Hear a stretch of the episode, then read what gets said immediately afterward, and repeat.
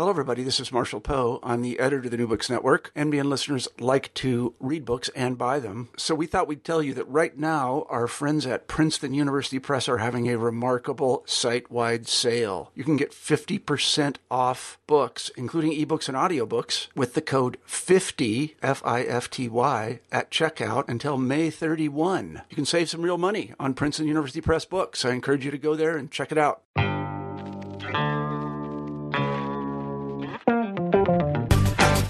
Welcome to New Books in Critical Theory. On this episode, I'm talking to Joe Deville, who's a lecturer in mobile work at Lancaster Uni, about his new book, which is published by Routledge in 2015, called Lived Economies of Default Consumer Credit, Debt Collection, and the Capture of Affect. Welcome to the podcast, Joe. Hi, thanks for having me. Uh, it's great to have you on. This uh, is a fascinating book um, that talks to lots and lots of different things about um, how we live our lives in contemporary society, both in terms of the kind of everyday mundaneness of using credit cards and stuff like that, through to really big questions about how we theorize people's kind of emotions, their subjectivities, stuff like that. And I wonder if we could kick off by thinking about one of the words in the title. Sure. Default. Yeah. So, what is default? What does that term mean, and, and why uh, was it kind of important to the book? Um, so, on the one hand, it's a technical term um, referring to the moment at which uh, a creditor deems that a borrower has broken the terms of their credit agreement. Um, and I think for many years it kind of stayed there as a, as a technical term used within the industry and understood by people working in and around the industry. But I guess one of the reasons that it ended up in the title is that it's become um, something, a word that captures something about our age um, to a degree. Um, you know, speaking right now on the cusp of uh, what uh, at, a, at a moment when um, Greece is potentially on, on the verge of default, or that's certainly something that's in the air. Um, I think in many ways we're at a moment in which default or the threat of default has become not not the defining, but a defining um, uh, concept or a way a way of thinking about um, our relations to to economies of, all sorts, and and of course um, all this this all I guess started with the sequence of defaults on um, subprime mortgages um, in the states. So I guess you, if you trace some of the kind of um, issues that we're experiencing in the in a variety of global economies, um, these can be traced back to a series of, of defaults um, overlaid with the constant threat um, of, of, default. And so that, that was the kind of backdrop um, that I particularly am interested in consumer credit defaults. So these are people who are defaulting on their consumer credit um, debts. So these are debts on credit cards, on personal loans. These tend not to be secured on property. So we're not talking about um, default on, on, home loans, which um, is something that hasn't really been investigated in any in, any, in much depth. Where, where did the interest in uh, idea of default generally and then mm. consumer mm. credit come from? Was it something you were working on previously in your academic career, or yeah? So I mean, the book kind of um, comes to a degree um, out of my PhD research, though I've built on it quite a lot since then. Um, and I started it well before the um, so-called crisis broke, and I became interested in the proliferation of consumer credit, which was being talked about to a degree at the time, both academically and within um, popular discourse as a as a problem. So there was a kind of to a degree an awareness that there was this spread, this ballooning amount of consumer credit um, out there. Um, uh, but one of the things that I felt was that it wasn't really being investigated, um, perhaps with enough nuance academically. I mean, there's some great sort of path-defining texts out there. People like George Ritzer um, writing uh, about the proliferation of credit and so forth. But no one, I think, had really looked in sufficient enough detail at some of the the, the kind of real specificities um, of our daily intersections with consumer credit. So that was that was my starting point. And the first point in my research was to go and speak to some debtors. I was particularly interested in people who are struggling with, with their with their debts and in, with high levels of debt. Um, uh, and as soon as I went to speak to them, one of the things that you realize is the specific consequences of default, of um, having broken the, the terms of your credit agreement, and what that effectively means is being subject to the incursions and um, solicitations of um, the debt collection industry, broadly defined to include both. I'll come on to this probably in more detail later, but external debt collectors and creditors themselves collecting on on outstanding debt. So you know, when I was speaking to people, um, our conversation was continually interrupted by by the ringing phone. People would take me round their homes, show me folders of bulging paper containing letters from debt collectors. Um, and that, I guess, led me to focus down specifically on this matter um, of default, rather than just sort of generic over indebtedness. Um, I became specifically interested in, in the condition of um, of yeah, what happens when you when you break that this bond that you're meant to sort of treat with care, um, purportedly um, with a creditor, what, what actually happens, and um, what are some of the organisational processes that, are, that surrounded um, this this uh, this particular component of the credit industry.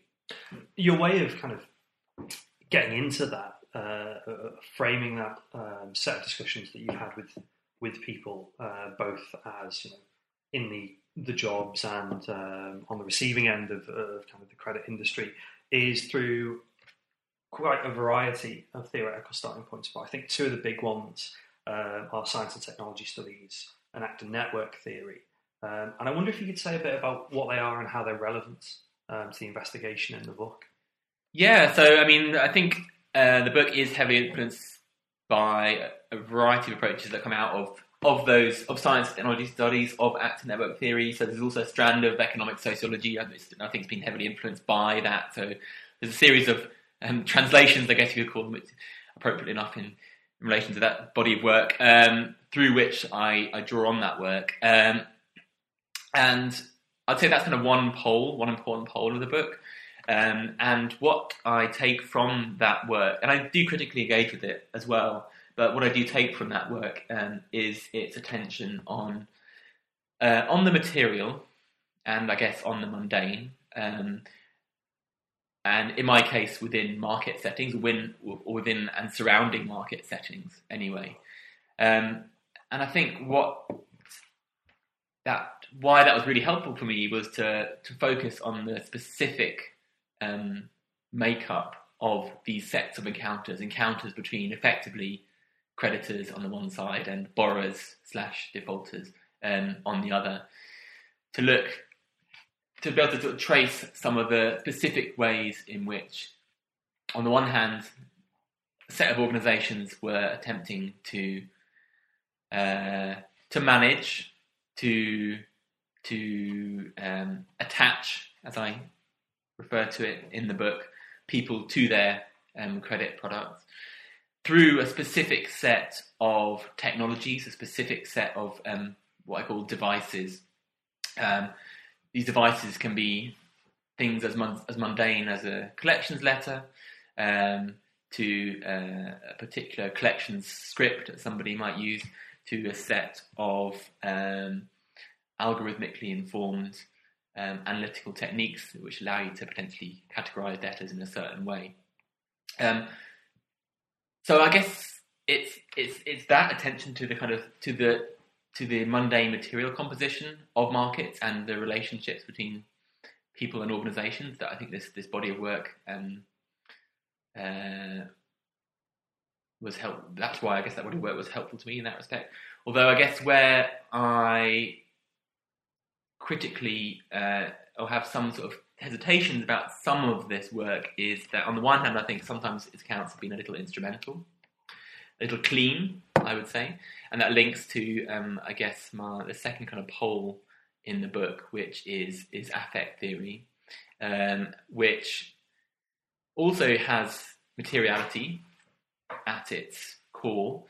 However, the emphasis, the kind of emphasis is less on the specific devices and more on um, on the body as a a site of uh, as a material site.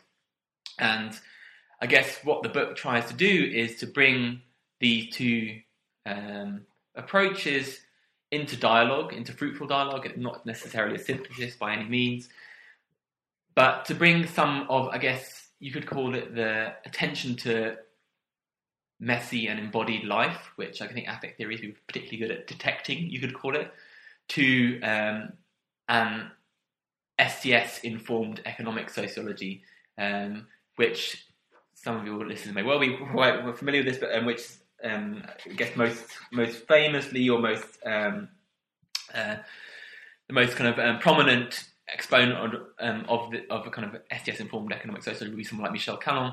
So bringing bringing this kind of work to a kind of Callonian um, economic sociology. Yeah, in, in that body of work, they um, you see the kind of attention on a whole range of uh, different devices, things like shopping carts, Yeah. as you know, making kind of transactions possible and, and stuff like this. And one of the things you do in, in, in the first substantive chapter in the book is um, to think through um, why it is people borrow, why Yeah. it is people uh, get credit by discussing the credit card. And I think that's an interesting uh, device perspective on what could be just a sort of you know fairly sort of standard sort of psychological explanation or you know kind of boring mainstream economics explanation. So I wonder if you could talk through how the device perspective on the credit card um, gives us a, a kind of a different perspective on what drives people to borrow.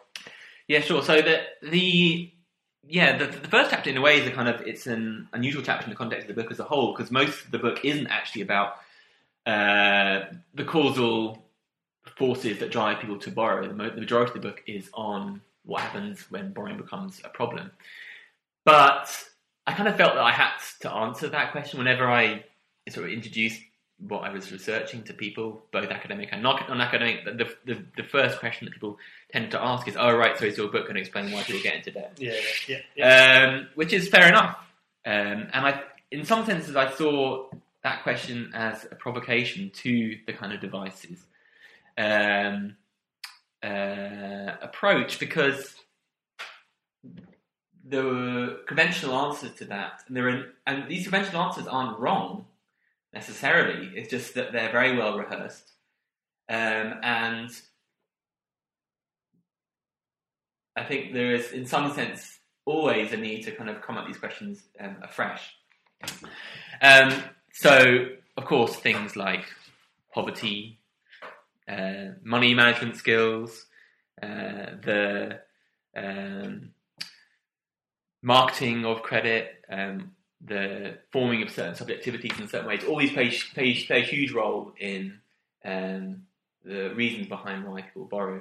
However, one of the things that I thought hadn't really been explored in much depth was the role of these mundane devices um, of consumer credit themselves, specifically um, payment cards and specifically the credit card. The credit card is interesting, it's kind of this symbol of consumer credit. So when you look at pretty much any academic and many popular books about about about, about consumer credit, on the front you'll find uh, a credit card, and yet in these books you'll often find virtually no discussion of the credit card um, itself.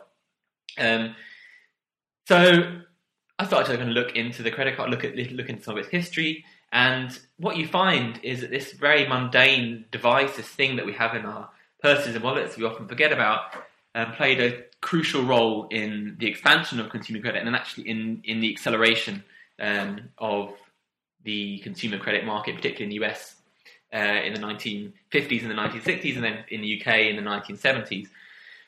Um, and what you specifically find is the credit card being seen as a device that could actually um, effectively tempt people into borrowing. So um, in the US and then later in the UK, the, the initial approach of the, the, the credit card industry was to effectively mail um, credit cards to people completely unsolicited. So they would just send people credit cards in the post um, to people who they thought, thought might be make potential might be potential borrowers.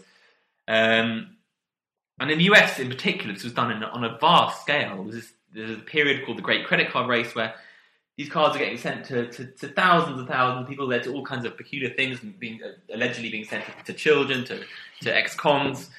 um, um, and this was huge. This was to, to an extent about kind of market share, grabbing kind of a piece of the of the consumer credit pie um, at the time. But there was more to it than that. Um, the consumer credit industry were um, um, called uh, uh, in front of a, a committee in Washington, um, where they actually, in defence of this practice, produced experimental evidence of the fact that um, simply by putting a credit card in somebody's hand as opposed to making them fill in an application form for consumer credit, um, you can experimentally demonstrate that people they'd be far more likely to borrow. So these, this kind of historical evidence provides a nice sort of um, demonstration of, of, of, the power of some of these mundane devices. These, these mundane devices don't just are just passive um, in our in our wallets and purses. They in, in many ways act as affordances, act as lures for us to to, to borrow, to, to, to engage with consumer credit. Um, and and look at and so and and the second thing I guess is that the, the payment card industry are well are well aware of this. Is there's an ongoing, I guess, battle within the payment card industry to get us to transform um, um, our the way that we use payment cards um, with the rise of contactless payment and so forth. Uh, and in the various marketing for, for, that surrounds this, you see quite explicitly the way in which the specific materiality of payment devices is invoked as having direct um, causal consequences. So these are some of the kind of things I look at in, in, in the first chapter. Not to, as I say, negate some of these kind of, uh, you could call them broader um, social forces, social and economic forces that drive uh, consumer credit uptake, but to provide a, an alternate way through some of those debates. So the, the kind of focus on, on market devices continues into the second chapter, where you're thinking through, um, I suppose, what you said earlier, that moment of when one stops being a kind of a potential customer who might be, you know, making money on interest payments and stuff, and ends up uh, as a defaulting debtor, yeah. um, who you know has to be sort of dealt with in, in various ways. And you look at letters and telephone calls in the context as well as bringing um, affective theory in. And so I wonder if you could talk through what uh, the role of uh, things like letters and telephone calls are in moving defaulted debtors to repay. Yeah. So um, certainly in the UK, and I imagine elsewhere, there's, there's this um, idea about debt collection that it involves the burly male debt collector coming to your door, um, knocking on the door and demanding repayment, potentially taking um, bits, you're taking a TV, taking whatever else he can get his hands on in, in repayment for debt. Uh, this is uh, an extremely niche part of the debt collection. The vast, vast majority of contemporary debt collection uh, work involves contact at a distance. And the two, I guess, the workhorses of um, contact at a distance in the debt collection industry um, are these two mundane technologies of the telephone call um, and the letter. Although it's increasingly supp- being supplemented by things like email um, and SMS. Yeah, um, but still, I'd say still it's, it's predominantly um, letters, letters and phone call. They're, they're sort of tried and tested within the industry, um, and the when I say tested, I mean quite literally tested, and we can perhaps get onto that in later. But um, yeah, so the second chapter, I guess, deals with the what I would call the intimacies um, of default. It goes into people's homes and tries to understand with some precision what it means to live a life of default. And what it effectively means is to have to confront these two technologies on an extremely regular basis. Um, most mornings, you well, I should say first of all that most um, in the UK, it's typical for defaulting debtors to owe debts to multiple collectors. So a typical defaulting debtor may owe debts, let's say five or six different creditors. Each one of those creditors will, in a, in a situation of default, most likely be attempting to to um, convince that debtor to repay them, and actually, fact, to repay them before they repay somebody else. So there's kind of race um, to get what in the industry is known as share of wallet. So you want to get as big a share of someone's wallet um, as you possibly can. Um, now, there are specific regulations in the UK that prevent collectors from quote unquote harassing um, debtors, and that puts limits on, say, the amount of telephone calls that can be sent out, the amount of letters that can be sent out. But once you have this kind of interaction effect of different agencies contacting uh, a defaulting debtor, cumulatively, what that feels like and how that's experienced um, by a defaulting debtor is as a kind of ongoing bombardment um, of solicitations, an extremely bewildering bombardment of solicitations. The phone ringing at pretty much well potentially potentially uh, uh, from early in the morning uh, and, and, until relatively late in the evening. It's not uncommon for collectors to start making telephone calls at around 8 a.m., finish at around um, 8 p.m., sometimes later. Um, letters coming through the door demanding repayment, mixed in with things like other outstanding bills, utility bills, and so forth. Um, and this generates a particular state, um, something that I describe in the book as a state of um, anxious anticipation. So, a kind of constant forward looking um, bodily and emotional state, which in which a debtor will be constantly um, expecting the next prompt, expecting the next solicitation. And what I kind of argue in that chapter is that this is not just a kind of byproduct of um, the situation of being in default. In many ways, this is uh, quite um, uh, deliberately created uh, embodied state um, on the part of the debt collection industry. Um, this kind of intimate, anxious state acts as a as a real kind of opportunity for the collector that's looking to collect an outstanding debt. Um, what it will be doing is trying to sort of insert itself into this milieu um, and to try and make its approach heard above, I guess, the noise of these various different solicitations. And the way it will do that is through a variety of, of threats um, and and solicitations, not all of which are, are, are forcible.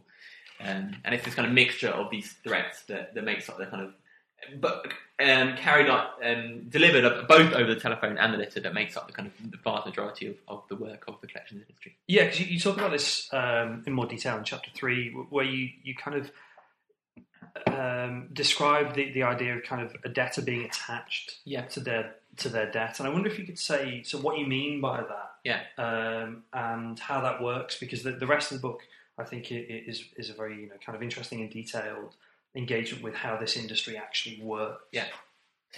Um, yeah, so attachment, I guess, as I've already mentioned, is a kind of key uh, conceptual device, I guess, to think about the relational composition of this specific organization or um, organizational account between organizations um, and individuals. Um, what I try and do is look at attachment operating across a variety of I guess you call them modalities. Um, so all markets involve attachment. Um, that is attempts by organisations to try and um, integrate themselves into our lives in such a way that we um, buy the things that they want us to buy, consume the services that we want them to consume in a certain way. And that's no different with, with credit. Um, when it comes to consumer credit, there are all kinds of um, devices that are designed on the one hand to kind of tempt us or, or to, to, to convince us that taking out credit is a good idea. These are kind of potential attachment devices, and but they're also, in, and because of the fact that it, this, is, this is a financial product that kind of stretches out over time, this becomes particularly important. There are also a, a series of um, legal devices as well that effectively attach us particularly firmly to consumer credit. So when we sign a consumer credit agreement, we are making an agreement to repay that agreement according to a particular schedule. This is an attachment device. This is, this is the kind of legal attachment which forms the basis of all um, contemporary credit um, contracts and credit agreements. So that's kind of one modality of attachment, the kind of legal modality. But there are a range of other um, attachments um, which constitute our relationship to credit on the one hand, and on the other, um, which credit itself can become attached to. So um, one might be, for instance, the the guilt that we might feel about yeah. not repaying. So the, the, the affective attachment. Yeah, exactly. So that might so we might feel so well there is a legal obligation, fine, but then we might on top of that might be layered the kind of feeling that we should be repaying. as we all of us as we go through our daily life, we have a range of other attachments. We have attachments to our to our families, to our the places we live, to our friends, and so forth. Um, one of the things I look at in the book, uh, in, the, in, the, second chapter and, and, to a degree in the third, is the way that these again become um, affordances or for the collections industry. Well, certainly, what happens is you find what happens is that um, credit becomes mixed up, becomes entwined with some of these attachments. So this ostensibly sort of dyadic relationship between creditor and borrower becomes spread around a range of other parties, um, uh, ranging from other family members to to, to friends uh, and to and to a range of other potential advisors. This is kind of, this is kind of some of the ways that, that attachment becomes um, distributed. Um, what I do in chapter three is look at um, the kind of long history of the the well, the beginnings, the way that the industry began to think about um, a bit more strategically about how to intersect with some of these um, domestic uh, attachments. Um, there's actually quite a nice kind of like serendipitous point of connection here. Um, back in the early days um, of the consumer credit industry in the United States, um, upon situations of default, um, the uh, courts would often uh, issue a writ a writ of attachment, a writ, of body attachment, which effectively compelled uh, a debtor to appear before a court. So this is the kind of writ of body attachment, which provides quite a nice um, summary, I think, of what really is at stake here. Um, when you borrow, you are attached to your debt. The, the the way that happens has changed over time. So historically, we had debtors' prisons, for instance. People could be compelled to uh, appear in front of court potentially we could be incarcerated for, for non-repayment. We've, um, in many, most countries, not all, have abolished, abolished um, imprisonment for for um, for non-repayment of debt. However, in its place, a sequence of a, a series of techniques um, um, replaced the, these kind of juridical, these, these very forcefully, forceful juridical um, approaches. I mean, there are of course still other juridical approaches that are important nowadays. And this is what I document in chapter three. Um, where I talk about or look at the way in which the debt collection industry, in particular in the US, which is in some senses the, the testing ground for the majority of um, technologies of consumer credit, the industry in the 1940s and 1950s started to realize that it as an industry was perhaps more so than many other industries, and perhaps if not any other industry, was really concerned with um, negotiating this very intimate relationship that people had um, to their debt and, and, and to their credit products. Um, back then, uh, as in the UK, as in many countries, um, collection of consumer credit when people effectively going to your door, knocking on knocking knocking your door and um, and asking for repayment of a debt. Uh, this is often done by individuals, kind of working in small in very small companies, often kind of uh, sole traders, effectively going to people's doors. Um, in industry literature in the 1940s and 1950s, what you start to find is this industry realizing that it was a business concerned explicitly with the management of emotions.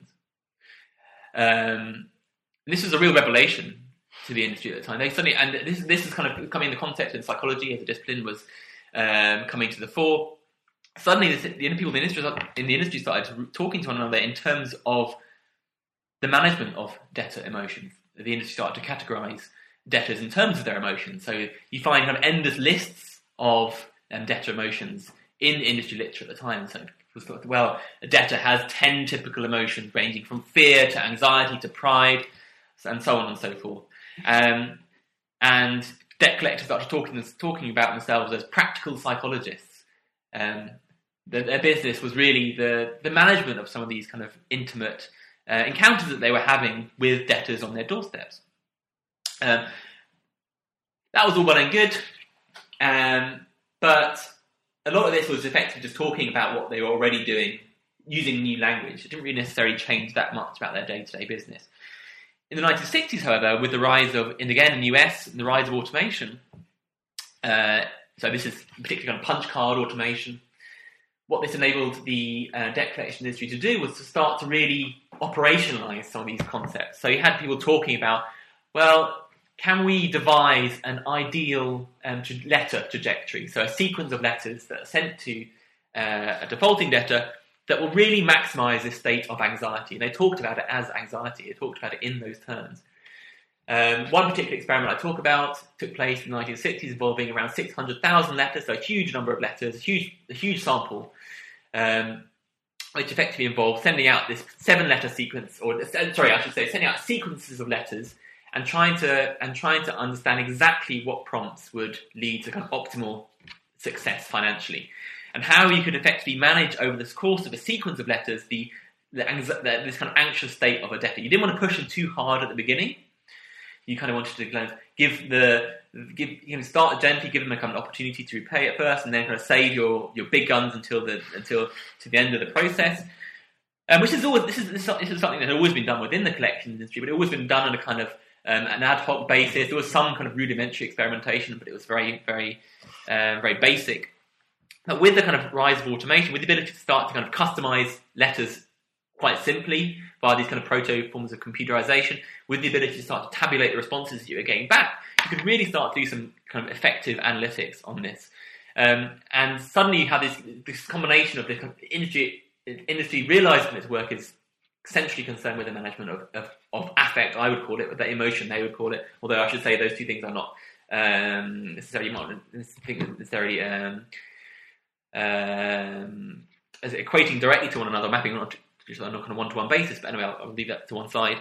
Um, yeah, combined with these kind of these these, these processes, this kind of proto-computerization, really was marked the the point at which the industry started to become sophisticated and start to realize um, that it could really start to, with some precision, become ming- sort of become entwined into people's daily lives, um, and that it could manage some of this kind of process of entwinement or process um, of attachment. And these kind of these, these, these kind of experimental technologies, I guess, uh, the logic that informs them are very much the logics that inform the more sophisticated contemporary collections work today uh, in countries like the US, in countries like the UK, with with kind of um, uh, extensive consumer credit markets. I suppose if that's a story of the rise of a social scientific society as, as much as it is mm-hmm. particular in industry techniques. What's yes. the story of what actually goes on in a debt collection agency now? And, and yeah. that's the subject of, of chapter four. And I, I, wonder if you can maybe set that social scientific story in terms of what you know the kind of the working life is like yeah. in, in, one of these businesses. Yeah, so it's important to emphasise that I mean this is a diverse industry, and um, uh, when you talk about some of these practices, you can't should, one shouldn't assume that they're happening in all companies, and that's actually not it's not a defence so much as to say that a lot of these companies, a lot of companies in uh, the bit involved in the work of debt collection are quite unsophisticated and haven't necessarily adopted some of the more sophisticated techniques. So if you if you were just to rely on industry literature, which tends to talk about the latest techniques and so forth, you might get a slightly kind of skewed uh, understanding of what actually does go on in some of these companies. I mean, there is still a kind of this kind of a portion. I think it's a it's a it's a, it's a shrinking portion. There's a, a portion who will just will just basically won't, won't, use any of this kind of experimental techniques. We'll just kind of have their tried and tested approaches, um, using kind of uh, forms of um, lay expertise you could call them to kind of inform their collections work. Um, but yeah, so I, I, went into a number of collections. I think three different collections agencies. Spent some time um, observing what they were doing. Um, these are these were some of the kind of bigger collections companies here in the UK. Three of the biggest actually here in the UK. Um,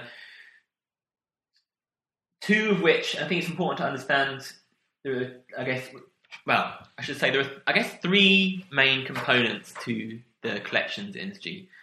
One of those is what you would call internal collections work. So this is collections work that is being done in house by creditors themselves. Uh, then there's the so that is part. I would call that part of the debt collection industry, even though it's not often thought about um, as such. The other two parts are the contingency debt collection industry and the debt purchase industry. Uh, debt purchase industry rose to prominence in, uh, here in the UK in the late 90s and the early 2000s. What that effectively involved was um, companies buying debts wholesale from the original creditor. This is a model that was developed in, in the US uh, I think mainly in the 90s, and it led to kind of boom in collections because suddenly creditors realised they had all this old debt that they weren't really doing much with, and they could actually get some some money with. You know, they, they would sell this at you know a couple of cents in the dollar um, to uh, an external company, but still that was that was that was that was great. That gave them some extra capital, and it could take some it take some potential bad debt off their balance sheet, which is very very important. Um, so this model, so this, this this is the debt purchase industry, and this is I guess before the crisis, it looked like the debt purchase industry was soon going to be all there was when it came to the, to debt collection. for particularly ironic reasons that didn't come to pass. Partly because what one of the things with the financial crisis um, that happened was that this was this was an industry that was itself itself hugely reliant on debt um, to fund its operations, and they, needed to borrow to, to take out loans to, to, to effectively buy some of this um, credit. With the with the credit crisis of 2007 2008 there was a huge contraction of credit business credit that actually put a real squeeze on their operations ironically uh, led to some of these companies effectively going out of business as well. Um, so no that's debt purchase uh, and then the other, the other kind of more long-standing part of the external collection industry is contingency collections. What that effectively means uh, involves our companies working on commission. So the ownership of the debt will remain with the creditor, but they'll they'll collect um, debt on commission. And often, what a creditor will do, they'll have, they'll have a number of different companies working on a particular sort of debt portfolio, and these companies are effectively in competition with one another to try and collect um, on this debt. And then, yeah, I won't get too much into detail about that. So um, I spent time at two contingency agencies and one at debt purchase industry. Um, I'd say that.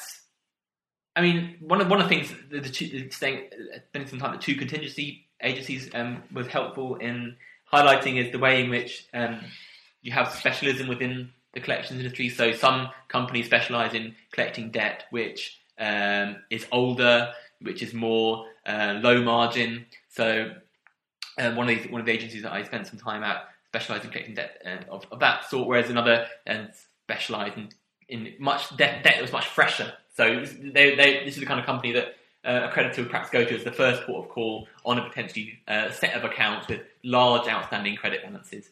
And one, one of the things you see is these, these companies um, tailor their approaches accordingly. So the kind of company that deals with older debt, I mean, to, to, many, to, to a large extent, the kind of the, the stereotype would be that sitting in a in a collections call center would involve listening to people constantly shouting down the phone. Um, that isn't necessarily the case, and that's not necessary to say, not to say that from the debtor's point of view, this isn't experienced as a potentially very stressful conversation. It's just that the model, the business model of these some of these larger collection companies, effectively involves really just pushing at the margins of very small debts so just getting people to increase their payments from five pounds to ten pounds a month, um, taking it, and, and and crucially keeping people repaying. So this is a kind of business that, that involves kind of the long term management of some of these people who are who have been in default for, for months, for potentially years, and the best case scenario for some for somebody like that, from, from the point of view of the the debt collection company, isn't well. The best case scenario for them is that their situation is going to change. They're going to they're to get some inheritance.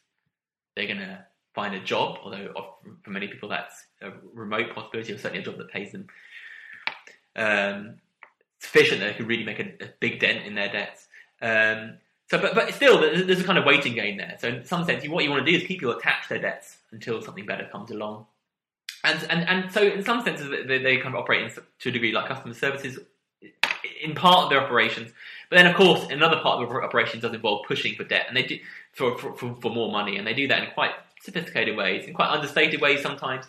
Um, but but that that's kind of part of their business model, and and then the kind of the kind of the, the agencies that deal with more of the kind of fresher debt, that, that then you start to see some of the more aggressive um, approaches. And I was able to listen to sort of data banks or databases of recorded telephone calls, and I, I talk, I, I, go through some of those telephone calls in, in the book to look at some of the techniques that, that I use. Debt purchase was particularly interesting because when you look at debt purchase, what you have is uh, a whole collections routine from beginning to end. You can sort of see it over the whole course of a company. So usually, so historically, this, this process would be divided up. You'd have the kind of you'd have the original creditor, the original credit card lender, for instance, and they'll do some of the collections and then pass it to an external company they might work it for a while, then they pass it to another external company. What the debt purchase industry has specialised in is bringing all of this stuff in house. Well, I should say some debt purchasers actually buy debts and then they do some analytics and they read they, they sell some of the debts on to other companies and they kind of so their business is as a kind of middleman. But for, the, the, the, for some of the bigger uh, debt purchases and the one I spent some time at, um, you can actually witness the whole collections routine from beginning to end. So they take they take over a debt pretty much pretty soon after it's gone into default, and they manage it potentially up until they decide they can't collect on it anymore. Um, and then you can start to see some of these techniques that I was talking about were developed in the US in the 1960s really in action. You see um, analytics being used to, to work out how exactly to to prioritize debtors. Um, you have in this, the collection company that I uh, was observing, you have the call center force being divided into different teams, and I'll, I call them the, the green team, the orange team, the red team. That's not their actual names, but different teams. And these deal with debt debtors at different parts of the uh, different sort of uh, different stages in the collection process. Um, so the green team, for instance, deals with people in a fairly light touch way, ranging from at the other end of the call centre, the red team, who deals with people who are much closer to legal action, will be much more aggressive, will be much more forceful in their dealings with debtors. This is kind of one way in which you have this kind of process of the, the affective management, um, or, the, or the strategic management of affective intensity, I call it in the book. This in turn is then, then coupled to some of this um, analytics. So a debt portfolio will be subject to some of this analytics, and um, then just to give an example, of the green team has a particular routine which involves setting, sending a number of letters to debtors. So that's three letters. Each letter is in turn followed up, followed up by a phone call, as a matter of course. But um, after the first letter, the, the sort of gentle letter, what you find happening is that um, uh, debtors will then be will then be categorized according to um, quite sophisticated analysis that's been done about them to try and determine what kind of debtor they are and what kinds of response then will work best with them. Um, if they're deemed effectively low risk, so they don't have a huge outstanding balance, they the, they've shown themselves through a variety of metrics to be the kind of people that repay relatively in a relatively straightforward manner, then perhaps they'll they'll stay with the green team. If not, however, they may sort of leapfrog the green team and go straight to one of the other teams, straight potentially the orange team, potentially straight um, to the red team, to this, this pre-legal team. Um, and what that effectively allows the, the collections company to do is kind of act preemptively, to to kind of manage manage debtors in a much more sophisticated way, and to be able to shuttle them around this uh, these different sort of teams this, within that operate within this call center. You also had just as the final point on this. You also have within this uh, call center uh, uh, something which has kind of been, been effectively outlawed now here in the, the UK, and that is you had another um, uh, team, which effectively was posing as a separate organisation. Um, so it had a separate kind of identity. Letters were sent from a from a from using different letterheads, and this is what I call trading styles, and that I'll talk about them more in, in chapter five. But there, so what you what you have there is effectively the, the, the debt purchaser would quote unquote pass out the and once the debt got particularly far down the process would, would pass it out to this quote unquote external company, which in fact was just sitting you know a few feet away from one of the other um, teams. And this, and this, process was very common uh, in, in, the collection industry, and something that the payday lender Wonga got into, uh, into, into trouble for recently. Although in some senses you could say that they were they were not unfairly victimised, but it, it, it wasn't recon- had not been recognised the the the um, degree to, what, to which this was an, a sort of endemic practice within the within the collection industry, and it has been for, for a while now. As, as I say, has been has changed recently it, it's really interesting because that um, fourth chapter and, and, the fifth chapter as well, the kind of the lifting the lid um, on how these organisations work, gives us a new perspective on, I suppose, the classic kind of here is you know a well built well built middle aged man who's going to you know knock at your door and yeah. ask you for your television. But it, it also points us towards the conclusion of the book, which tries to engage with ideas about, to an extent, kind of uh, escape and resistance, mm-hmm. and, and as you call it, sort of market detachment. Yeah. Um, and I wonder, uh, as a you know kind of um, maybe slightly uh, optimistic note mm. to, to, come to a conclusion on is is what does the book tell us about how we might do these things differently, how we might do kind of economy and society differently, uh, particularly in terms of um, the stressful, anxious, mm. um, uh, affective elements um, of, of, of, this part of the economy? Well, I guess there are t- two ways I guess I'd answer that. One is perhaps less optimistic, uh, and that is that I think what one of the things that are kind of what you could call a device inspired approach to the study um, of this particular market, of the credit market, I think shows is the degree to which this, well, is the degree to which what you could call opacity is built into um, this particular kind of set of market encounters. Um, so transparency is obviously something that's seen as a kind of regulatory ideal um, in relation to consumer credit. Often politicians and, and, and, and policymakers look at transparency as a way of solving market problems. More transparency leads, in theory, to, to better markets, more efficient markets. These are kind of better and fairer outcomes for everyone. Um, I, in a kind of pessimistic way, find it almost impossible to imagine what a genuinely transparent credit market Mm. would uh, would would be. Particularly in terms of the techniques you've been talking Particularly in about. terms of the techniques we've been talking about. I mean, so when it comes to lending, some efforts be made, for instance, to make it more make it. I mean, there's, there's always a kind of there's always this there's this underlying opacity, which isn't actually what I'm talking about. There's this underlying opacity with credit, as with all, as with many financial products, and that is the uncertainty of the future. So you can never you can never you can never you can never um, confidently you can never with, with any um, complete confidence predict um, the future, and that obviously is is is is an opacity which you are dealing with as a potential user of a financial product. Um, but you know, to to give regulators their credit, they have taken some steps to address that in relation to, to borrowing. So you know, when you when you take out a credit card now, you'll have things like a table that will show you you know likely potential uh, different scenarios and how much you uh, you might have to repay under different scenarios. And so yeah, fair enough. That's kind of makes uh, it kind of increases transparency to a degree. But what I think is often missed when talking about credit is this, this kind of flip side to lending, which is collection. Uh, all lending, all credit that is lent will ultimately have to be collected. Um, when you receive your credit statement every month in the post, that is a soft collections device. Um, okay, that's not particularly one that may not, as long as, as long as you haven't borrowed too much, as long as you, you can afford to repay that, may not cause you much in the way of anxiety, may not cause you much in the way of stress. You just you go on with the business repaying, and all well and good. However, there's always going to be people, many people potentially, who are not going to be able to repay uh, their debts that, that they took out, and the, and the, the credit industry. This is the systemic part of the credit industry.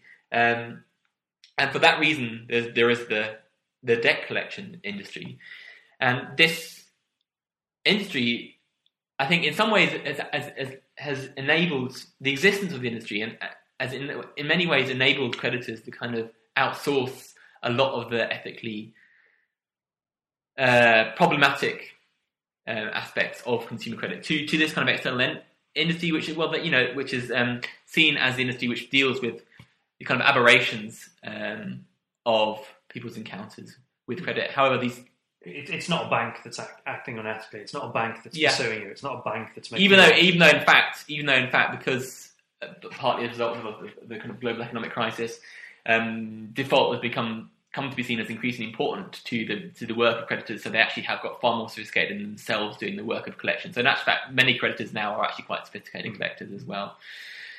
Um, so yeah, so and so but yeah, the, but when it comes to collection, and the debt collections, you, I mean, opacity is absolutely essential.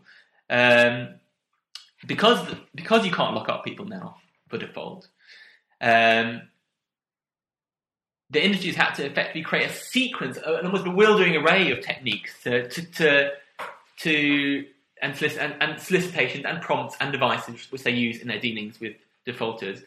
And from the defaulter's point of view, even somebody who may say somebody had read my book, for instance, and they'd read all about the kind of uh, techniques that might be um, used against them, I would say that probably wouldn't necessarily really help them ultimately because they still are confronting the opacity of things like collections companies in the states um, who might who randomly put a portion of uh, their uh, debt portfolio through the legal process just to test the efficacy and the profitability of the legal process as compared to another set who, who won't be. There's absolutely no way of an individual knowing whether they're the particular the particular set of prompts they're receiving are because these are prompts that uh, they should be read in a straightforward way, or because they're, they're part of a kind of a process of experimentation designed to um, to to for the reasons that I talked about. Um, and then within individual letters, you, it's very hard then to know how to read the particular solicitations they receive. When, when they receive a threat, when they receive a threat or a potential solicitation, sometimes collectors send out things like offers, say, well, if you pay today, you'll get a discount off your debt. So these are quite positive solicitations. It's impossible to know whether Um, you should wait. Should you wait until the next solicitation comes? Will you get a better offer in future? These are the questions that it becomes impossible to resolve. So there is this deep opacity at the heart of the defaulter uh, collector encounter, and therefore I'd say a deep opacity at the heart of, of credit, which I think any, which I think any kind of naive uh, call for transparency would really not do much to, to challenge. So that's kind of more pessimistic note. The more positive, I guess, note, we need to ask what can we do to change. I mean, I guess the question is who we is. I mean, I'd say it's not necessary. When you look at the kind of most inspiring um, sites of resistance, I think some of these dynamics um, uh, comes not from analysts and from academics and from uh, policymakers. It comes from debtors themselves. And I kind of end at the very end of the book um, looking at just one example um, of some of these sites of resistance, which um, are these online debtor forums that have sprung up um, here in the UK. So the Consumer Action uh, Group uh, forums. Um, also, there are similar um, sites in the US where what you find and they're very messy. These sites, you know, there's there's many lots lots lots going on in these sites. But what you find in, in moments in these sites are are acts of quite vocal uh, resistance and critique of of of the the credit industry and and, poten- and potentially the sort of broader socioeconomic hmm. um, conditions and relations that surround the credit industry. Yeah, that, that make credit a sort of bedrock of how we yeah. do society. And, yeah, you know, make it impossible to avoid. That's right. And, and for some sections, and I think crucially, what's really interesting about these kind of sites is that this is these are discussions that are happening in public. I mean, there's obviously is the anonymity um, that these sites are for, but still, you have these discussions happening in public. Debtors are talking with other debtors about their debts, um, which is something that's fairly unprecedented in, in the history uh, of of modern credit. Um, but I think almost kind of more important is you kind of have people um, acting to support one another through the kind of process of managing managing default. So people upload letters, people ask for advice, um, people sort of say, well, you know, I've got this phone call that's asked me to do this. What should I do? And this acts of this kind of um, really, as I say, messy, kind of bottom up. I mean, you don't want to idolize it too much, kind of, but nonetheless, kind of bottom up kind of response um, to some of this, these kind of these crucial problematics um, of our age. And you know, alongside that, there are things like strike debt um, and the kind of rolling jubilee campaigns, which I think are also really important. But in a way, I think that these kind of debtor-led forums perhaps might be kind of well. I think they they certainly provide a, a novel way of understanding. I think some of the the the, the, the problematics of default and some of the kind of the ways in which detachment from uh, markets uh, is being talked about and is being kind of negotiated by, debtors themselves. And is that the kind of thing you're working on in the future, or are you doing something completely different? Um, so I've I have worked um, with um, colleagues um, on these forums more. We've got some um, articles we're uh, uh, working which are under review at the moment, which looks in more detail at some of these debtor forums. So um, Johnna Montgomerie and Liam Stanley, for instance. so yes, to a degree, I'm also um, working on um, a piece of research that looks at new um, credit scoring uh, methodologies that are being deployed, in particular in the payday lending sector, uh, where what you see are is credit is increasing uh, is set, the set of online the set of online sites making credit decisions based to a lesser extent, and to some extent, and in some cases to no extent at all, um, less on people's credit scores, people's past um, histories with credit, and instead on an analysis of an extremely diverse set of data. Um, this includes data about um, people's, on, particularly, and this is the thing I've been looking at, people's online behaviour. So in the UK, the most prominent site that uses such techniques is, is Wonga. Uh, in Europe, there's a company called Kreditech that's launched sites in Poland, in Spain, in other Eastern European countries. Uh, Kreditech, in particular, claims that it doesn't even rely on doesn't rely on credit scores at all. Wonga does use credit scores, but as far as um, I've been able to determine layers over credit scores, is some of this kind of um, analysis, and this uses really peculiar data to try and as a basis for, for assessing credit. This includes things like um, what browser an individual is using, uh, their screen resolution, uh, their IP address. Um, Kreditech, this company I mentioned, European company, they ask their users to um, install a Facebook app. They actually get, they're actually incentivized to do so. They have like a 10 zloty discount on the Polish site. When you install this Facebook app, you have a permission request which, which grants um, the which grants Kreditech access into an almost bewildering array of data about you as an individual, drawing on your on your Facebook um, uh, on, on your Facebook account. Uh, and I'm looking at, at, this, this kind of nascent industry. It's still a small industry, but it is a global industry, uh, and looking to try and understand more, with more precision what techniques are being used, and of course the politics um, of some of this. Thanks for listening New Books in Critical Theory. I've been your host, Dr. David Bryan. On this episode, I was talking to Joe Deville about lived economies, default, consumer credit, debt collection, and the capture of